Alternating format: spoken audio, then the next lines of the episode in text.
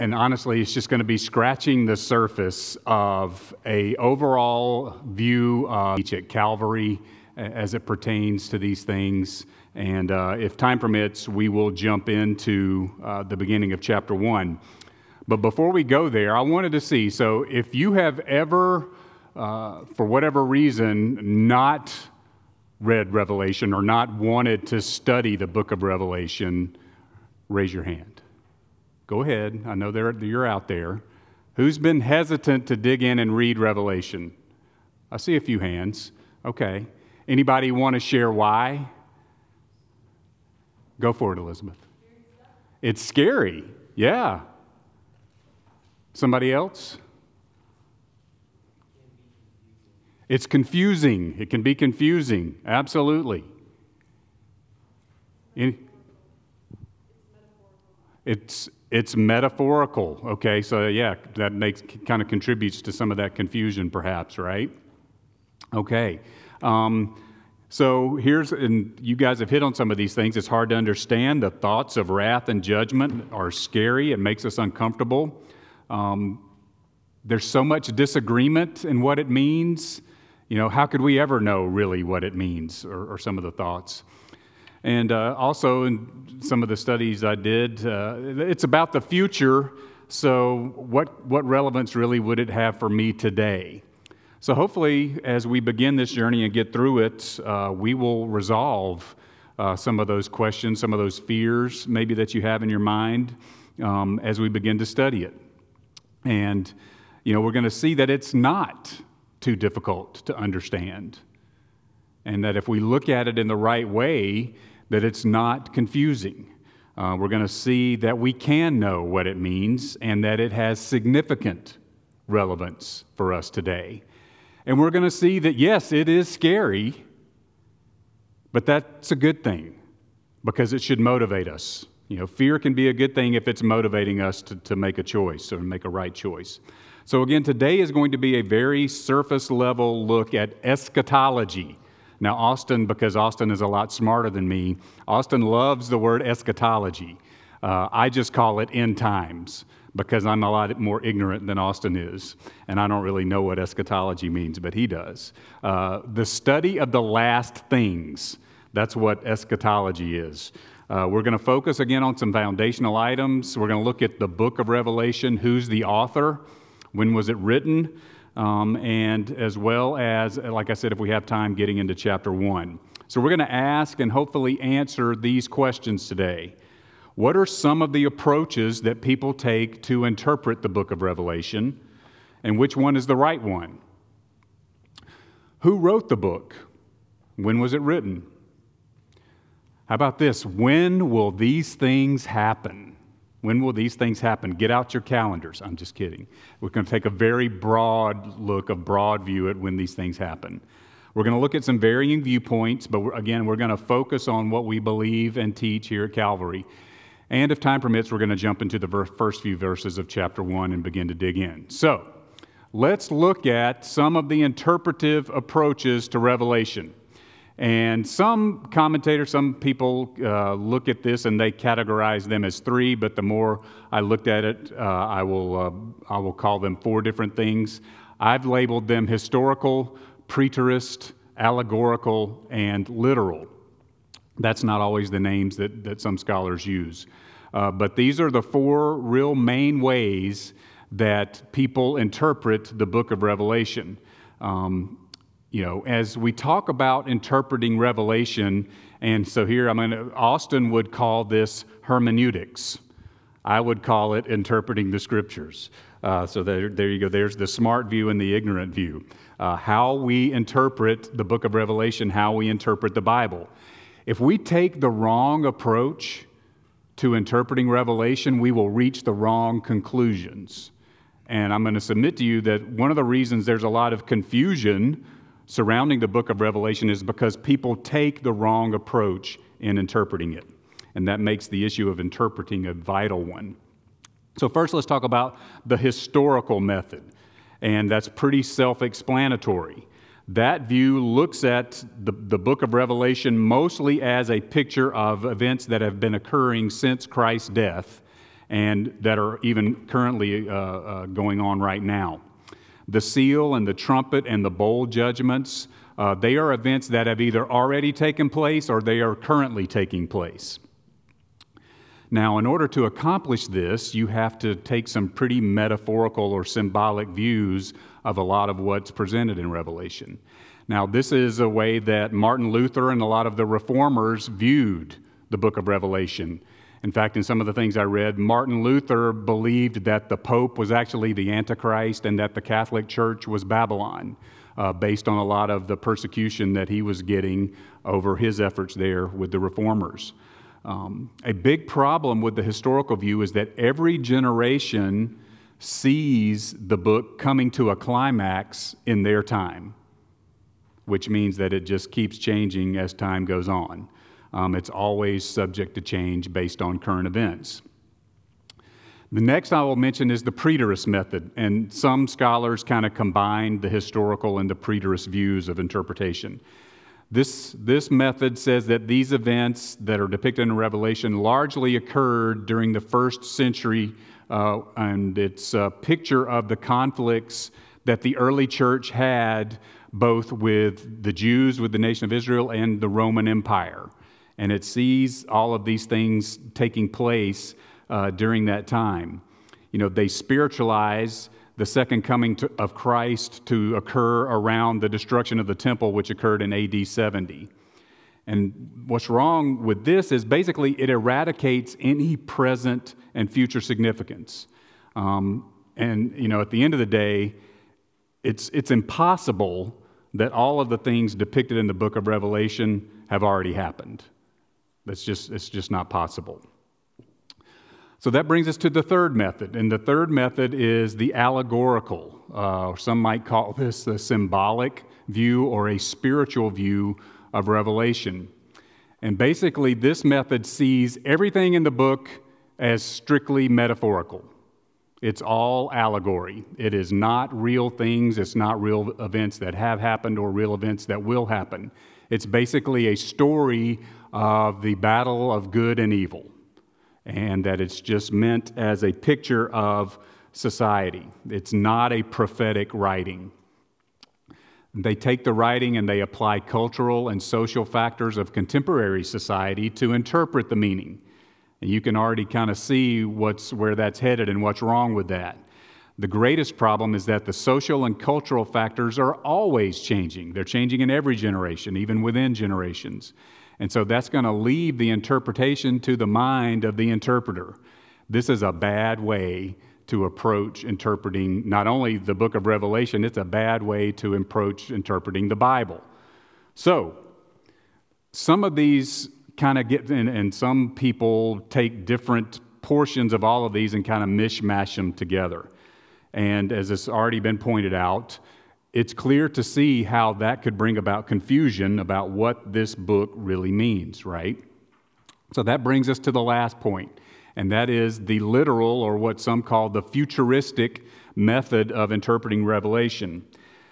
This is the method that we teach at Calvary. It's the message that I believe in the method. It's the most appropriate way to view the book of Revelation because it's the method that we believe is the most appropriate way to look at the scriptures as a whole.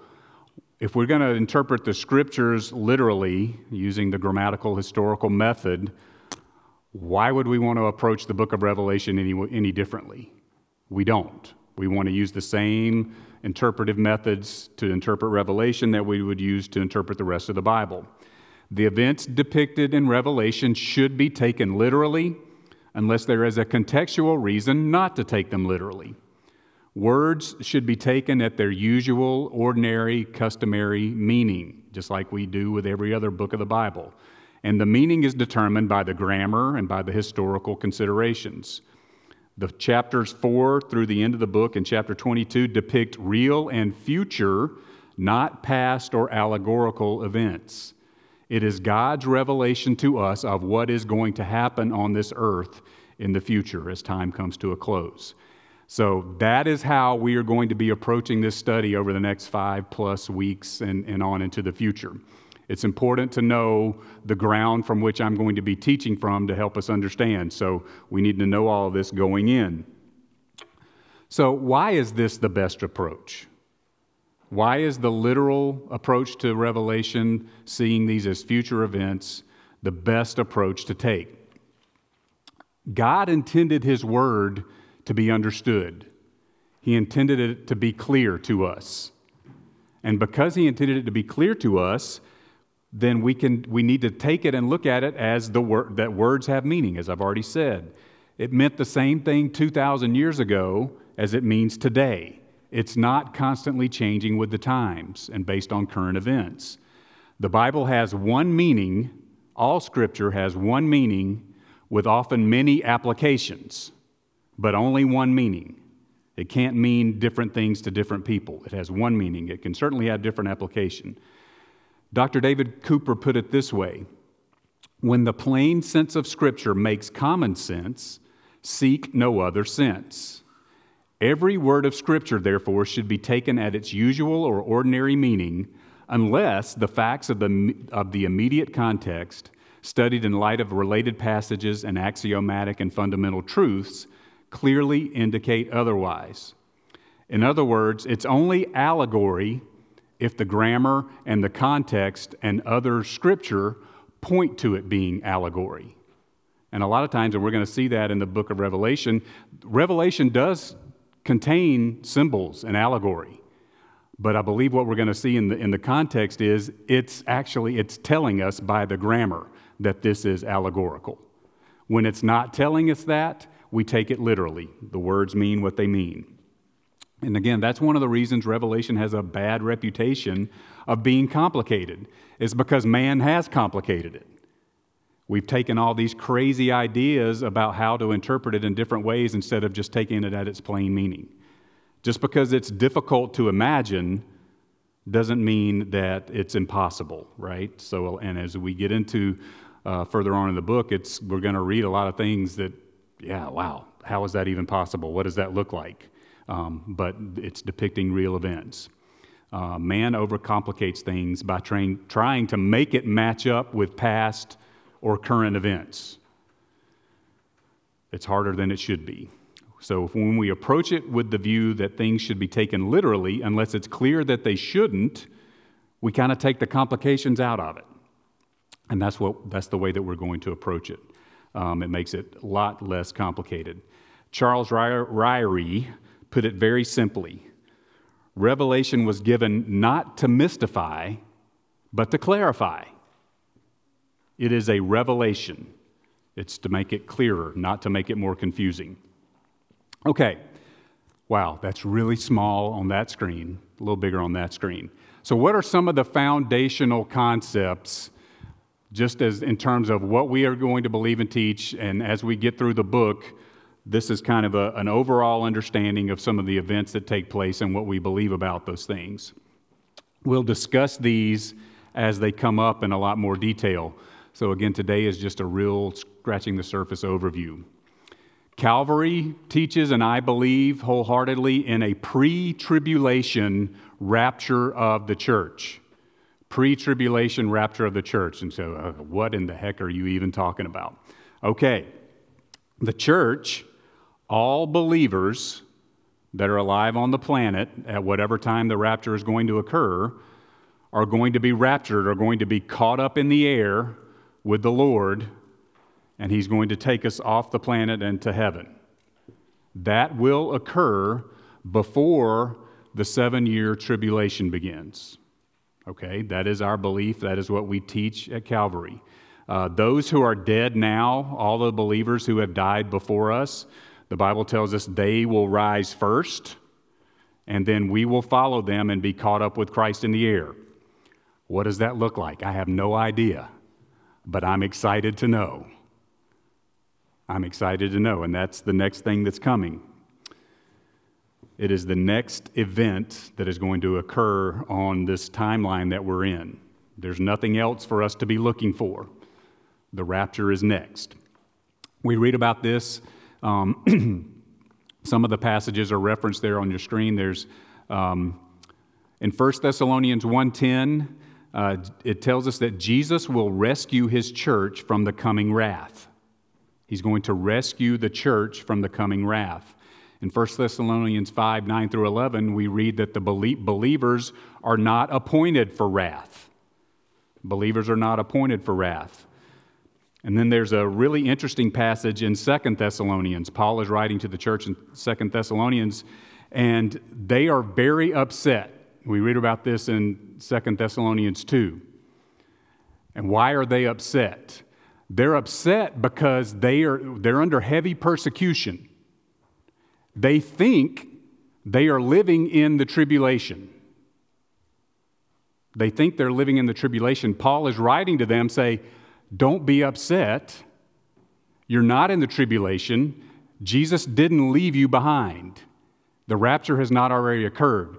So, if we think about this again with common sense, if Paul had taught them that the rapture would occur after the tribulation, would they be upset that they were in the tribulation? I see some head shaking. No. Why wouldn't they be upset that they were in the tribulation if the rapture was yet to come? They'd be expecting it. It'd be something to look forward to, right?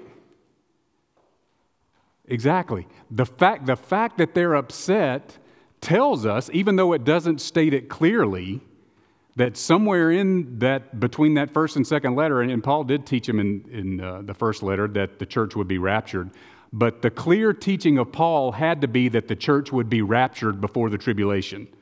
Otherwise, there would be no reason for them to be upset. Does that make sense? I'd never really thought about it that way until studying it uh, the last couple of weeks. There would be no reason for them to be upset that they were in the tribulation unless Paul had taught them that the rapture came first. They're upset because they thought they missed it. Paul tells them, You didn't miss it. You're not in the tribulation. All of those things are still yet to come. Paul writes to the church in, in Corinth in 1 Corinthians 15, um, referencing the tribulation and the rapture. And in Revelation 3:10, we see that God will keep us from the hour of trial that is coming for the world. So we see in these passages, we were not destined for wrath. God is going to rescue us from the wrath, rescue his church.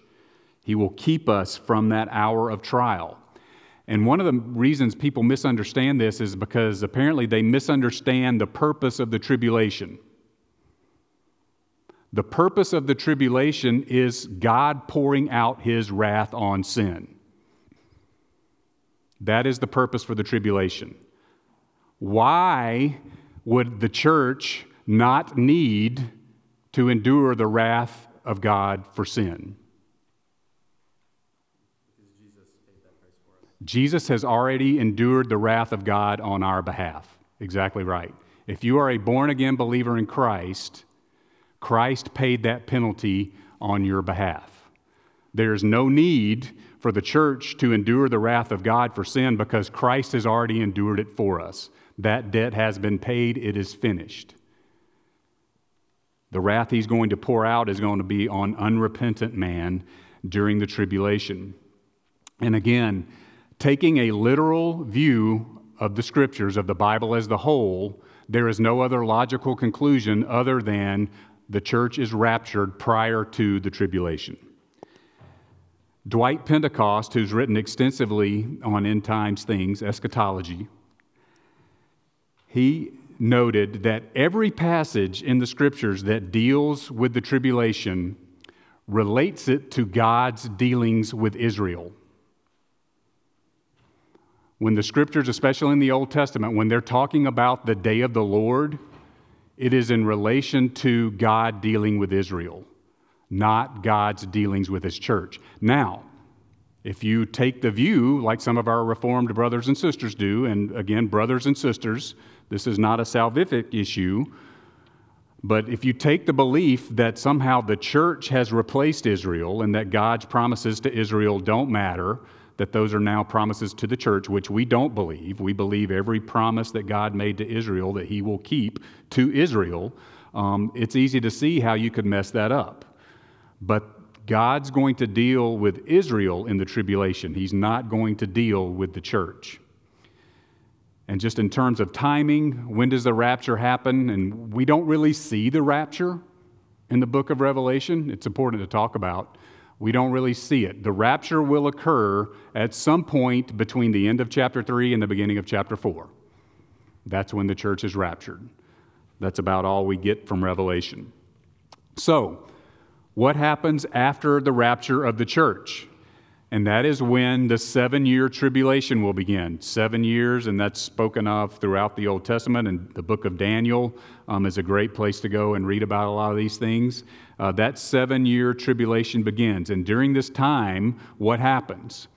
Well, we're going to see Antichrist, this man, this world leader, come to power during this seven year period.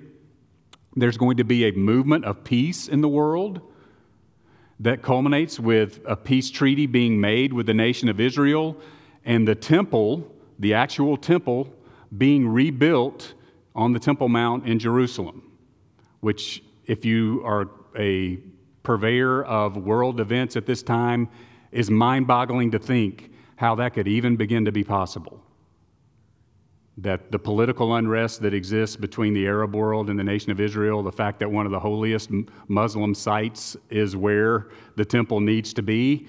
How does all this happen? That's a great story. I don't know how it happens, but God makes it happen. And the temple gets rebuilt, and they're actually making the sacrifices in the temple. What's interesting is um, there are movements underway right now as we speak in the nation of Israel uh, for the preparations for the temple to be rebuilt. Uh, they have actually have fields where they are growing the crops that are needed to be offerings and where they're growing and raising cattle to be used as offerings. Priests are being trained in all of the things that the priests have to do in temple service and making the sacrifices. Um, it's pretty exciting stuff. They actually have rebuilt a lot of the tables and the altars um, that will go in the temple once. So there, there are Jews right now making those preparations for the rebuilding of the temple, which is kind of exciting. Um, now, something significant happens at this three and a half year period. So, right in the middle of that seven year tribulation, uh, there is a, a second half, which is often referred to as the Great Tribulation, which is that final three and a half of those seven years. Antichrist turns on Israel. And if you have seen or heard of the abomination of desolation, um, that is where Antichrist sets up an image of himself in the temple to be worshiped. Uh, he brings in uh, unholy sacrifices to be offered there. And instead of having peace with Israel, there begins to be a, an incredible persecution of the nation of Israel. They, they flee to the wilderness. God protects them there. We'll, we'll get chance, hopefully, um, I don't know, six, seven years from now, um, as we slowly walk through this, uh, we'll talk about those things. But that's what's going on in the Great Tribulation. It's during that time, if you know 666, the number of the beast, those who follow Antichrist will have to have his number. So, uh, which, which brings up a point. We don't have to worry about being microchipped or wondering, are we taking the, the number of the beast, if we use a credit card, or if we do. If you're a believer in Christ, you're going to be long gone by the time anybody gets marked with whatever 666 is. It doesn't, it's not going to apply to the church because we will have been raptured. Don't have to worry about it. There may be other reasons to worry about being microchipped, but it doesn't have anything to do with taking on the number of the beast. But we're not talking about that today. Um, and it's also during this time that there's a false prophet that is raised up that becomes kind of the chief cheerleader for the worship of Antichrist. He becomes Antichrist in every sense of the word. He is trying to be a substitute for Jesus. He wants to receive the worship that only is due Christ. This seven year tribulation culminates with the return of Jesus. Don't confuse the rapture with the second coming of Christ. Those are two different events. Christ doesn't actually come back to earth during the rapture, he meets us in the clouds. He will return to earth at the end of the seven year tribulation. That's when the Battle of Armageddon is, uh, it takes place, and Satan and his demons are banished. And it's at that point that Christ establishes his reign on earth, the millennial kingdom, And what we will teach and what I believe is a literal 1,000 years. A literal 1,000 years. This is where we'll go off and explore some diverging views on that. So uh, there are three main views of this thousand year period, this millennium. The first of which is amillennialism. Amillennialism. They, those that believe in this, and this is a lot of our Reformed brothers and sisters, uh, look at this as a non literal 1,000 years. It's not really a thousand years, it's just symbolic. One commentator summarized it this way To simplify, amillennialism, easy for me to say, sees the first coming of Christ as the inauguration of the kingdom and his return as the consummation of the kingdom. So basically, we're in the millennium now. That's an amillennial view. When Christ came and died, that began the millennium. When he comes again, that will end it. So Christ's return is after this non literal thousand years. Next is postmillennialism. Postmillennialism. It means that Christ will return and, uh, after a period of time, but not necessarily, uh, again, a literal 1,000 years.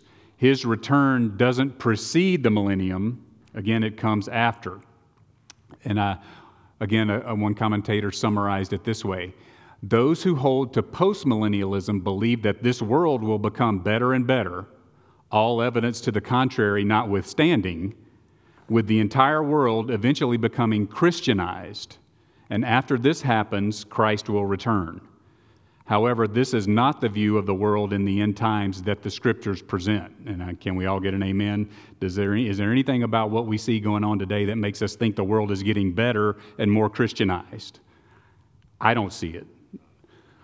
So, again, Calvary would teach, and I would believe that in what's called premillennialism, and that is Christ returned to the earth kicks off, it precedes a literal 1,000 years where he will reign on the earth. Um, and again, I believe that is a logical conclusion of a literal interpretation of the scriptures in the book of Revelation. So, this thousand year millennial period culminates with the final rebellion of Satan. Satan is unleashed uh, from where he is chained with his demons um, and he amasses a great army to come against Christ. Christ and his army, and the final battle takes place, and Satan is done away with forever uh, and banished to the lake of fire. Um, which is important to, to note here because he's able to amass a great army. It's an indication that as people are being born during the millennium, not everybody's going to follow Christ even during this wonderful period that's unlike anything that we know now, you know, where Christianity is prevalent and, you know, Christ is ruling and reigning, there will still be those who will not follow him and will war against him at the end and be defeated. Uh, it's then that the great white throne judgment takes place, and anyone who is not a believer in Christ uh, will be banished to spend eternity in hell. Then the great news. It's at that point that God will create a new heaven and a new earth. This earth that we are on now will be remade into what it was intended to be. And we will spend eternity, I believe, on a, a, this planet. But this planet not looking like anything that it looks like now in its fallen state. Um, God will remake it new um, into a perfect place where we will live with Christ forever. So that is a very rapid breeze through of some foundational concepts, and we may actually be spending longer there because we may be stuck on that. Can you advance it? Okay, hey, there we go. So, who wrote the book of Revelation? When did they write it?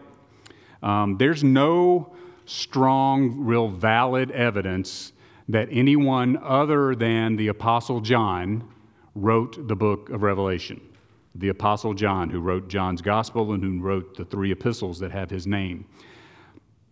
One of the main arguments against John's authorship is the fact that three times in chapter one, he identifies his, himself as John as the author. How is that different from his other writings?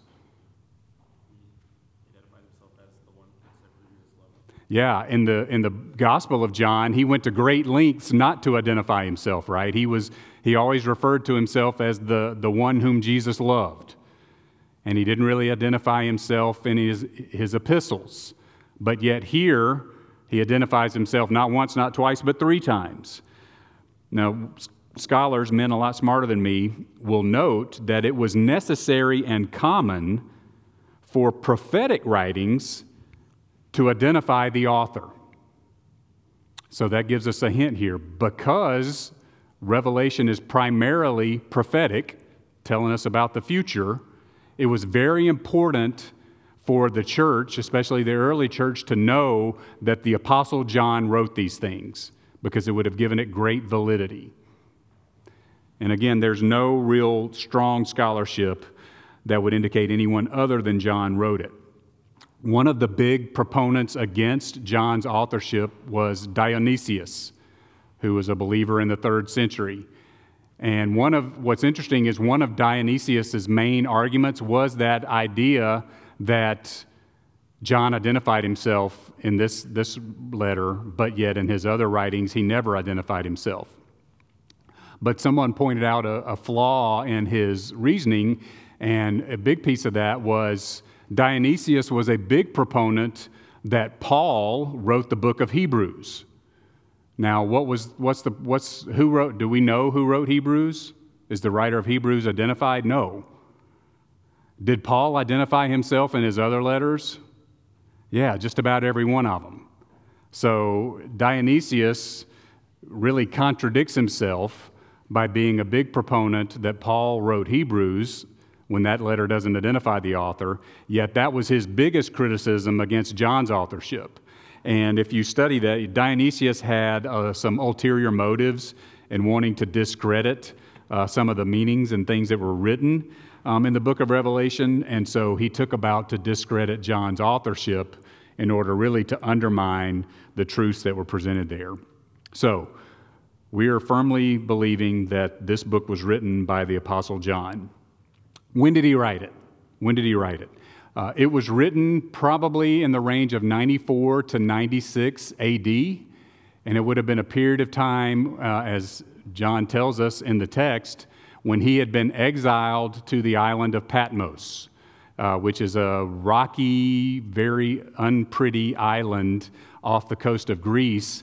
And basically, it was a penal colony. It was a prison. It was where they sent undesirable prisoners. And what's interesting is the Apostle John was the only apostle who was not martyred, who was not executed.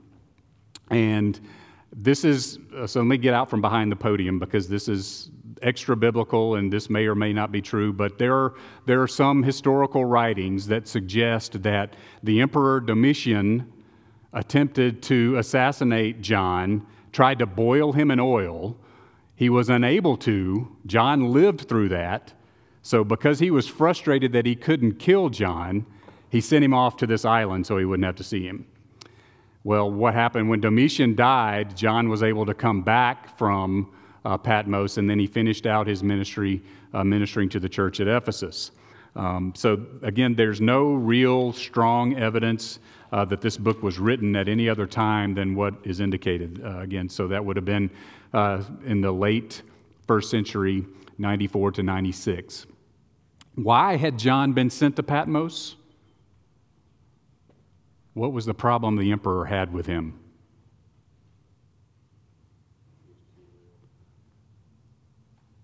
He was what? He was too real. Do you want to expand on that at all?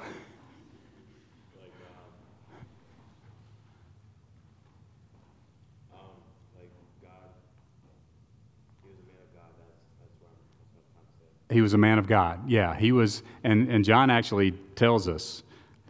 We could actually, there's a novel thought. Let's turn to Revelation 1, since that's kind of what we're talking about. John tells us exactly why. Um, in verse 9, he says, I, John, your brother and partner in the tribulation and the kingdom and the patient endurance that are in Jesus, was on the island called Patmos on account of the word of God and the testimony of Jesus. He was being persecuted. He was sent there because he was a believer and a minister of the gospel of Christ.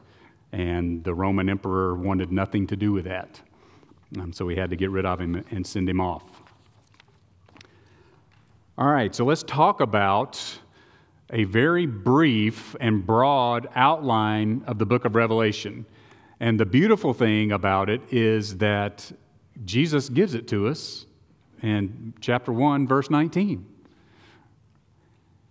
He says, Write therefore the things that you have seen, those that are, and those that are to take place after this. There, folks, is the outline of the book of Revelation. The things that you have seen would be the vision that preceded chapter uh, verse 19 and chapter 1. The things that are or the condition and his writing to the seven churches that we'll see in chapters 2 and 3. And the things that will take place after this are chapter 4 to the end.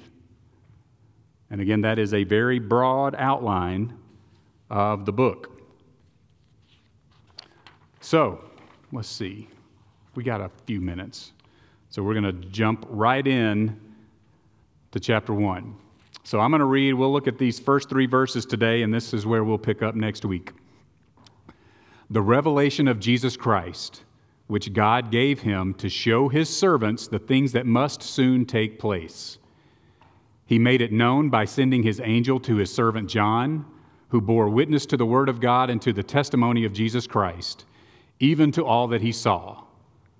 Blessed is the one who reads aloud the words of this prophecy, and blessed are those who hear and who keep what is written in it, for the time is near.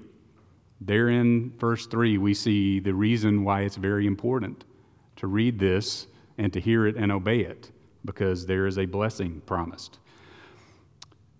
So, the revelation of Jesus Christ. And whose book is titled this chapter, The Revelation of John? The ESV does. Is there anyone who has a version that, that titles this book anything else? Revelation to John. No, that's better than the Revelation of John, for sure. Yeah, that, I think that's, a, my opinion, very bad title. This is the revelation of Jesus Christ, just like it tells us in verse 1. That word for revelation is apocalypse. The Greek is apocalypse or apocalypso. That's where we get the word apocalypse. When you think of apocalypse, what do you think of?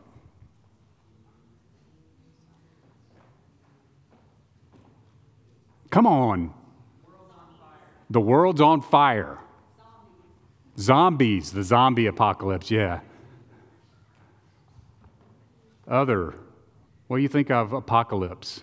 Good thing, bad thing? Thumbs down, bad thing, lots of thumbs down, bad thing. Yeah, well, you know, all an apocalypse is is a revealing. It is literally an uncovering or an unveiling. Which again, back to the statement I read from Charles Ryrie, Ryrie earlier, God didn't intend this to be a mystery. This is not a covering, it's an uncovering.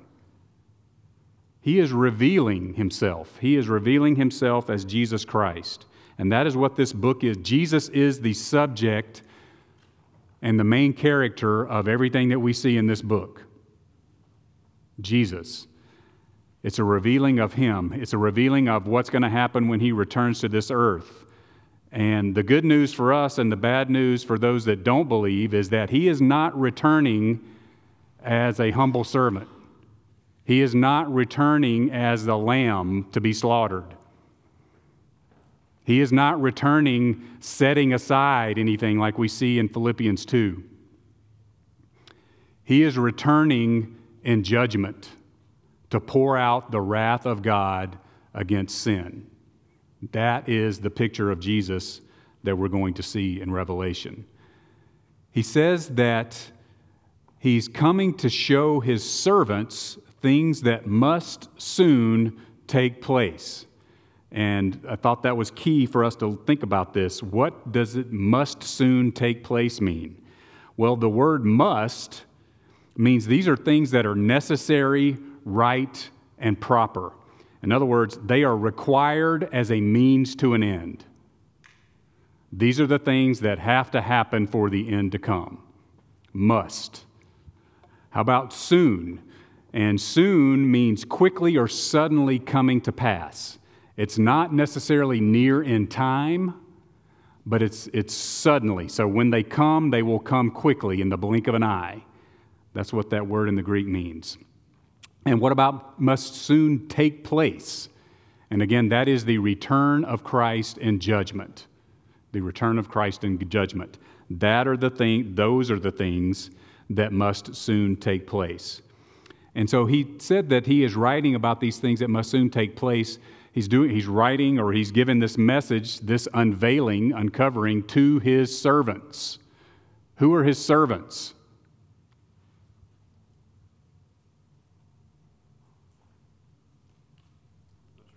The church, it's us. The Greek word is doulos, which is a bondservant or a slave, and it's one who gives up their will to do the will of another. One who gives up their will to do the will of another. That is a servant. They disregard their personal interests. So if you are a child of God, you are his servant. So this is a message for us. This is a message for us. And again, I referenced the, the beatitude, the blessing. Blessed is the one who reads aloud, blessed is the one who hears and keeps. Uh, we also see as this book opens with a beatitude, with a blessing, and it will also close in chapter 22 with a blessing. Charles Ryrie, again quoting him, says that because a blessing is promised to the reader and the hearer, it makes sense that this book should be understandable. If God intended to bless us, by reading it and obeying what's written, doesn't it just make sense that he would give us a message that would be understandable, not something that's mysterious and, and hard or even impossible to understand? Yeah, we shouldn't overcomplicate it. We take it literally. And he says, closes verse 3 with, you know, blessed are those who hear and who keep what is written in it, for the time is near. The time is near. Does that mean tomorrow?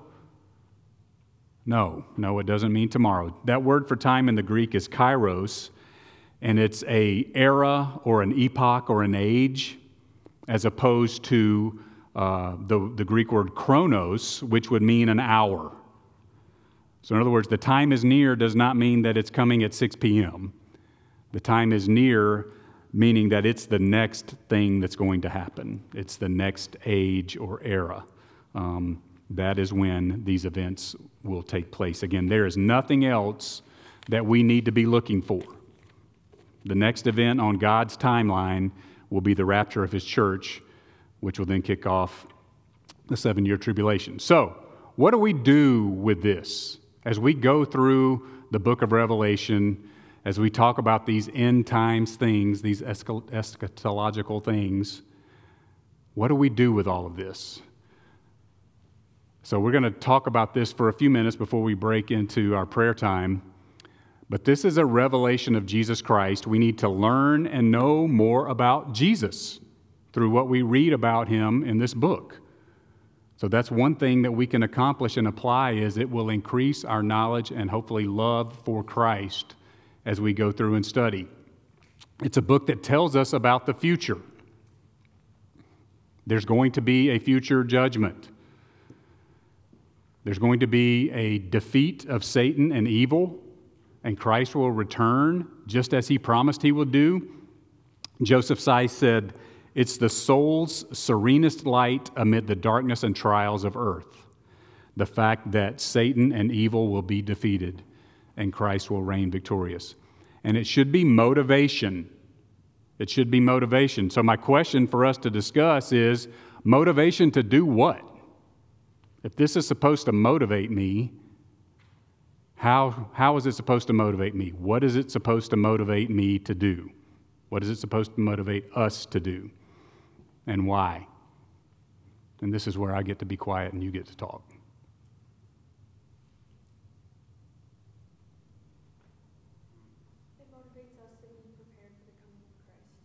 Be prepared for the coming of Christ. How can we be prepared for his coming?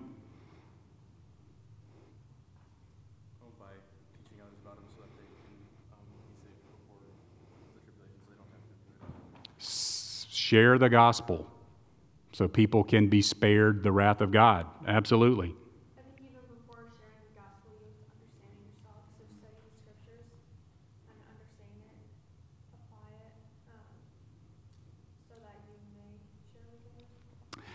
Yeah, I should have prepared ahead of time for this, but there's the parable of the 10 virgins, right? That Jesus talked about. And you know, some of them were prepared, and some, or was it one that was prepared and the others weren't?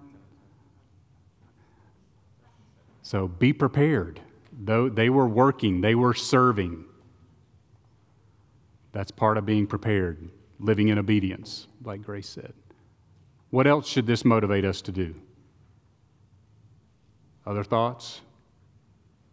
I guess keep our, our scope wide and not let ourselves get distracted by things that we encounter in this life that aren't meaningful for eternity. Yeah, focus on Christ, focus on eternal things, not the, the troubles of today. That's good. surface level motivation from verse three, the other beatitudes, like blessed pure in heart, blessed are the meek, and these are things. This one's like a very simple beatitude. Blessed is the one who reads aloud the words of this prophecy. It's a motivation to read this book and read it out loud. Yeah, we're going to be reading it every week as I'm teaching, I promise you. But, and, you know, that's a good point bringing up that. So, we talked about this if you were around when we studied the Beatitudes a couple of years ago. But this idea of blessed or blessing, you know, that doesn't mean that uh, I've got a, a pile of money waiting on me at home when I get there because I read this aloud today. That's not the blessing. It's merely joy, happiness, contentment. That's this word for blessed. That's what that means. There is joy and contentment in these words, in reading and studying and obeying these words. Last, last chance. Why? What should this motivate us to do?